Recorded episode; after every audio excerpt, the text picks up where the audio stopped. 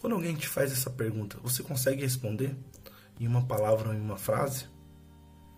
Bem, eu queria ler sobre uma pessoa que já não conseguia mais definir quem ele era de fato. Está em Lucas, é, capítulo 15, versículo 18 e 19, que diz assim: Levantar-te-ei, irei ter com meu pai, e dir-lhe-ei: Pai, pequei contra os céus e contra ti. Já não sou digno de ser chamado de teu filho.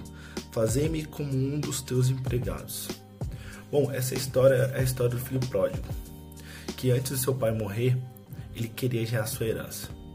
Ou seja, ele já, ele já desejou a morte do seu pai ainda em vida.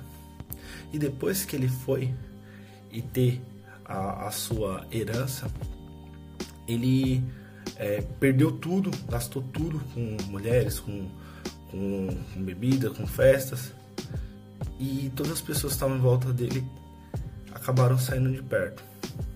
Se afastaram, porque estavam interessados somente no que ele podia proporcionar, mas não no que ele era.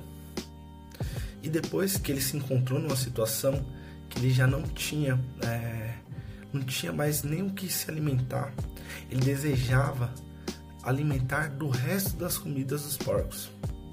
Aí ele chegou nesse ponto e quis voltar ao seu pai.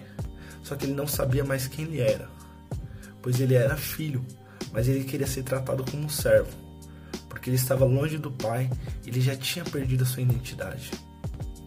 Bem, quando ele encontrou o pai dele e foi fazer esse discurso, o pai dele falou: Meu filho que estava morto hoje vive. Então, assim, muitas vezes, quando nós estamos distante de Deus, distante do Pai, nós perdemos nossa identidade, não sabemos como nos definir. Só que quando nós nos encontramos com Ele, Ele vai lá e fala quem nós somos. Ele nos, nos dá a identidade. Ele nos fala qual é o nosso propósito. Então, se você está distante de Deus e não sabe dizer quem você é, corra para o braço do Pai. Ele irá te abraçar e dizer quem você é de fato, que é filho dele.